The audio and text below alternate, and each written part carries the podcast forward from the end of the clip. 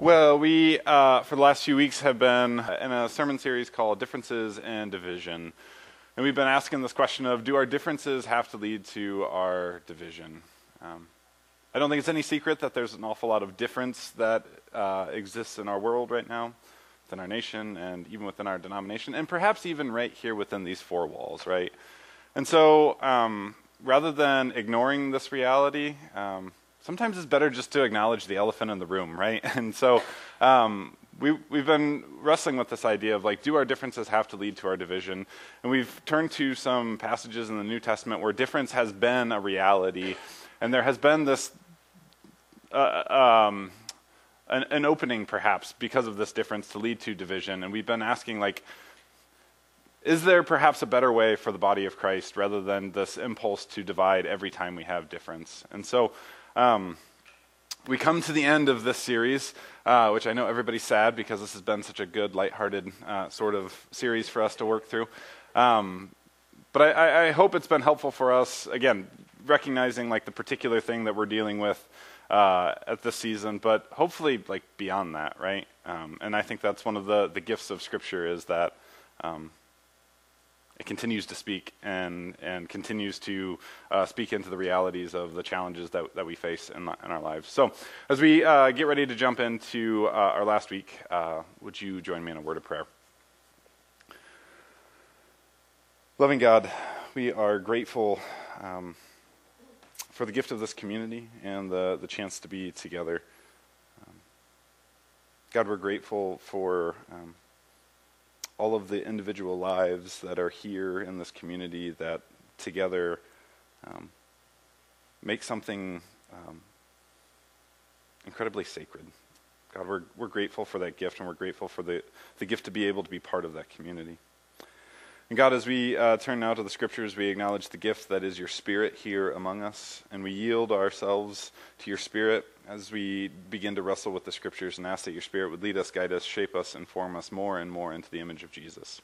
We pray all this in the name of Jesus. Amen. A priest, a rabbi, and an imam walk into a bar, and you know exactly where this is going, right?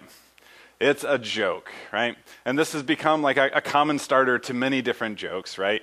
And on one hand, like it's it's funny, right? Because like to imagine a priest, a rabbi, and an imam, or any other host of diverse religious leaders walking into a bar together is pretty funny, right? Because there's an awful lot of diversity among thought and perspective and viewpoints among that group. And to imagine them sitting down and enjoying a brew together is kind of funny, right? But on the other hand, it's also kind of sad that like we've gotten to a place where like this becomes a common quip to begin a joke right? Like it, it, it's such an outrageous idea that these three diverse individuals could come and sit down at a bar a place where you gather with friends to enjoy a beverage together right? It's funny on one hand but it's sad on the other hand. And we could fill in uh, a whole host of other categories besides just these religious leaders, right? And the, the joke would still be funny. We could say a Democrat and a Republican walked into a bar, and we'd be like, oh, well, that's never going to happen.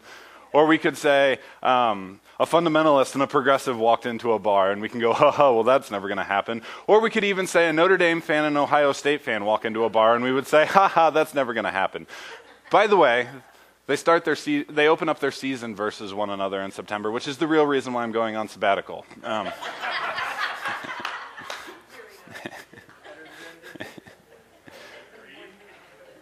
but oh, wow, some differences that might lead to some division here, I think. Um,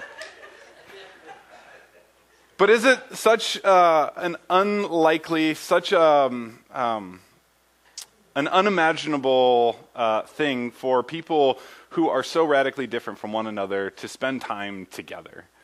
Um, is it such an outrageous claim that uh, it's become a common quip uh, to begin a joke with? And is it like such an outrageous idea that even within the body of Christ, that we have something like 45,000 different denominations across the world to compensate for this impulse within us? And so, as we find ourselves in this last week of the series of differences in division, um, I want us to turn and look specifically at like um, the initial community of Jesus, his disciples, as we continue to wrestle with this idea of do our differences have to lead to our division? So in Matthew chapter 10, we read this.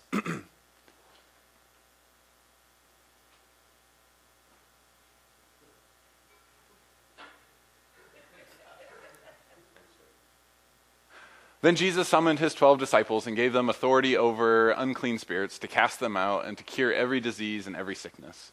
These are the names of the twelve apostles.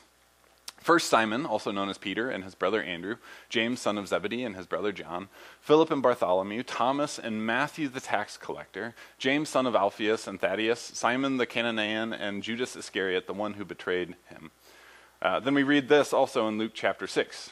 Now, during those days, he went out to the mountain to pray, he meaning Jesus, and he spent the night in prayer to God. And when day came, he called his disciples and chose twelve of them, whom he also named apostles. Simon, whom he named Peter, and his brother Andrew, and James, and John, and Philip, and Bartholomew, and Matthew, and Thomas, and James, son of Alphaeus, and Simon, who was called a zealot, and Judas, son of Simon, er, son of, and Judas, son of James, and Judas Iscariot, who became a traitor. Now, I don't know about you, but when uh, I read long lists of names in the Bible, I'll let you in on a secret. Sometimes I just skip over them. because at surface level, like they don't actually mean a whole lot, right?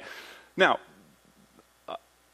these names often do mean something really important, right? Like, so specifically, like in the Old Testament, we'll see long lists of genealogies, right? And the intention of these long lists of genealogies is to connect, oftentimes, like the person, the main character of a story, to connect them back to someone of significance way, way back. And this is either to, like, uh, give credibility to this person, to say, like, this person is who they should be, or it's to like let us in on a secret. Like this unexpected character is connected to this influential person in the past, and what's going to happen in the story is very, very surprising. So genealogies are actually important. Now, this particular listing of names are, is not a genealogy, but these are something like 12 random uh, individuals that have been gathered together. So what, what's happening here? More so, like we see this uh, passage happening in Matthew. We see something similar happening in Mark, and we see the same thing happening in Luke. So it seems important enough that all three of our synoptic gospels list out these 12 seemingly random individuals. So what's happening here? Well, to figure out what's happening here, I think we have to go back almost all the way back to the beginning of Scripture with um, a nation that God begins to form, which is called Israel. Israel begins to be this, this nation among many other nations, but this nation's unique because they begin to be not just any old nation, but they begin to be the people of God. God enters into a unique, sort of sacred, sort of holy relationship with the people with this hope of it becoming like this sort of reciprocal, mutual sort of relationship. And Israel, as they become the people of God, are divided into these 12 tribes. Think of like a big family reunion when they all get together, right? Now, uh, if we read the rest of our Old Testament, we see a, a, story of how this, this project has like ebbed and flowed, right? This experiment had its incredible highs of faithfulness from the people of God towards God, but it also had like immense lows from the people of God towards God. It's this varying story of incredible highs of faithfulness and incredible lows of unfaithfulness. So we fast forward through this very, very, very, very long story, and we get to the time of Jesus. And Jesus, towards the beginning of his ministry, begins to form this group of his disciples, these students, these apprentices, if you will, these, these, this group of individuals that will follow Jesus and learn from him. Now, this group of disciples were 12, you guessed it, Jewish men. And it seems as though what Jesus is doing here is picking up this very old story of the people of God and entering into something that we might call like the renewed people of God. It's the same story, the same sort of premise, but perhaps maybe a new chapter in it. Uh, and so when we think about like the people of God, uh, the, the first project that God entered into, God began with Israel. And the hope of all of this was that Israel would eventually become a blessing to all nations, that they would be an example to the rest of the nations around the world of what it means to be in this sort of unique relationship with God, what it means to be part of the people of God, what it means for us to like live into the fulfillment of what God has called us to be, what it means to be fully human, if you will. This was always meant to be the trajectory of the, the initial project of the people of God. And so when we come to Jesus and this, this new chapter in this renewed people of God, we see that the same sort of impulse is there. That this, this group that he begins with, the symbolic nod to the, the original Israel, is always meant to like exist beyond themselves, to exist for something beyond themselves. That, that through this, tw- this 12 renewed people of God, that, that God would continue to expand beyond things like ethnicity, beyond nationality, beyond socioeconomic status, beyond like even gender and all of these different ways of dividing ourselves, right? Like this was always the intent of it. We see this, uh, for example, at the end of Matthew's gospel when Jesus tells them to, to um, go into Jerusalem, the small circle, into Judea, bigger circle, Samaria, expanding it in all of the world, right? This, this movement was meant to go into all of the world, or as we see in Acts chapter 15, the, the Jewish followers of Jesus are coming into this reality that there are non Jewish followers of Jesus, and what are they going to do with it? They decide to open the doors to all people. And so the, the intent of the, the people of God and now the renewed people of God was always to be to all of the world and to all people. But before we get to this vast, all encompassing sort of vision for the renewed people of God, we begin really, really small with 12. Now, as we look at the, the 12 that were listed, there are two characters that are particularly intriguing, uh, especially as we think about the two of them being together. So Matthew uses this description of uh, one of the disciples of Matthew being a tax collector. But Luke tells us another detail about uh, another disciple, and that he was Simon the Zealot. Now, here's what we know about these uh, two particular uh, roles. So, Matthew, the tax collector. so, uh, during Jesus' day, Israel had been uh, occupied by their uh, foreign neighbor, the, the neighbor who was biggest and the baddest, the, the world superpower of the day in Rome. And Rome stepped in and put their knee on the neck of Israel eh, to the point that they were crying out, We can't breathe. And, and one of the ways that like Israel wasn't able to breathe was because of these debilitating sort of taxes that uh, Rome put on them. And because Rome had like mastered what it meant to be the big bad uh, neighbor and the world superpower of the day, they got to the point that they didn't even, didn't even have to do their own dirty work. And so what they did was they summoned Jewish individuals to begin to impose their Rome's tax on their fellow Jewish uh, neighbors. But here was the deal that was worked up. Tax collectors could uh, collect however much money they wanted and then shave off uh, uh, the top part of it, put it in their pockets, and give the rest to Rome. So if Rome was charging somebody 50 bucks, a tax collector could charge them 75 bucks, tuck the $25 in their pockets, and give the 50 on to Rome. So, like, pretty slimy individuals here, right? But if we try and think about them in like the best sort of light, which is, you know, sometimes harder to do for some individuals than others. Like, it seems as though what they're trying to do is, like, in some ways, maintain or keep peace with Rome, right? Like, if they don't do it, who knows who they'll get to collect the taxes? And they may not be as friendly as we are, right? But in their worst light, they are slimy, corrupt individuals, right? as you're interacting with them, it feels like you're interacting with a used car salesman. You're like, I feel like you're just out to get me, right? Like, these were people who were making a profit off of, like, uh, taking advantage of their own ethnic people. That's Matthew the tax collector. Simon the zealot. Here's what one source tells us about the Zealots. you might notice some stark contrast here. The Zealots were an aggressive political party whose concern for the national and religious life of the Jewish people led them to despise even Jews who sought peace and conciliation with the Roman authorities. So here we have a, a, an aggressive political party of Jewish people who were aggressive and even violent towards uh, their fellow Jews who saw any sort of like connection with Rome. Even if these were like wholesome connections with Rome, right? So again, if we think about the zealots in like the best sort of light, like we see them as like pursuing some sort of liberation for their people, right? There, there's, there's, there's something good about this impulse. But if we see them in their worst light, like they were straight up terrorists. like they led all sorts of violent insurrections, and it wasn't even against Rome, but it was even against like their fellow Jew who may or uh, who uh, who in some ways conspired with Rome. So we have Matthew the tax collector, this conspirator with Rome, and we have Simon the zealot, who is like this violent insurrectionist against anything or anyone who uh, conspires with Rome. And we have them as part of the initial 12 of Jesus. do you think they got along very well? probably not, right? There were probably some awkward bonfires late at night as they were discussing uh, their vocations in life, right? But even more than that, like we can imagine, like as they're walking from village to village, like Jesus leading the way, and probably Simon way over here, and probably Matthew over here for fear of his life, right? Like, was he afraid that Simon was going to kill him at any point? Was Simon just so incredibly cynical towards Matthew's presence among them that he just couldn't stand it? Like, you can imagine, you can feel the tension within this because everything within Simon wants to do away with Matthew, and everything within Matthew is terrified of Simon.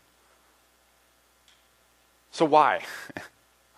Why did Jesus invite these two diametrically opposed individuals to be part of this initial community that's gathered around the life and the teachings of Jesus? I think it all comes back to this image of this idea of the renewed people of God. See, when we talk about a renewed people of God, we're talking about a reestablishing of the people of God. We're talking about beginning where they are and leading them into a better, bigger, more beautiful future. We're not talking about scrapping it, right? Like this isn't a whole new story. This is a continuation of the story. It's a new chapter in the story. Think about like how we uh, renew or restore like beautiful pieces of art. If the Mona Lisa, for whatever reason, were to get all sorts of gunk on her, like we wouldn't scrap it and start over. Like that wouldn't be restoring it or renewing it, right? You'd bring in an expert craftsman who could like begin to like clean it up and heal it and bring it back to its original beauty. And this expert craftsman in this situation is Jesus. And so Jesus steps into this story and begins to try and reestablish, renew this people of God into a better, more beautiful future. But the way that he does this is before he leads them into this vast, all encompassing vision of all the world and all people, he begins about as small as he can possibly get. He begins by uh, working with the ethnic people of God. And within the ethnic people of God, he gets as small as he possibly can within two individuals who uh, possess these diametrically opposed sectarian sorts of differences. It's the sense that like you got to begin with your own household before you can begin anything anywhere else, right? Like if you were experiencing conflict in your family, would you come to me to have to, to get some advice if Allie and I came in every Sunday, like biting each other's head off, right? if you walk by throughout the week and our windows and doors are closed and you can still hear us screaming at each other, would you ask us for help on your conflict? No, because it's got to be lived out at home first within your family before it can bubble over and be experienced in other families. And so Jesus does the same sort of thing. He gets these 12 representatives of Israel and gets as small as he possibly can. Two individuals that um, that carry the sectarian difference that exists among the ethnic people of God.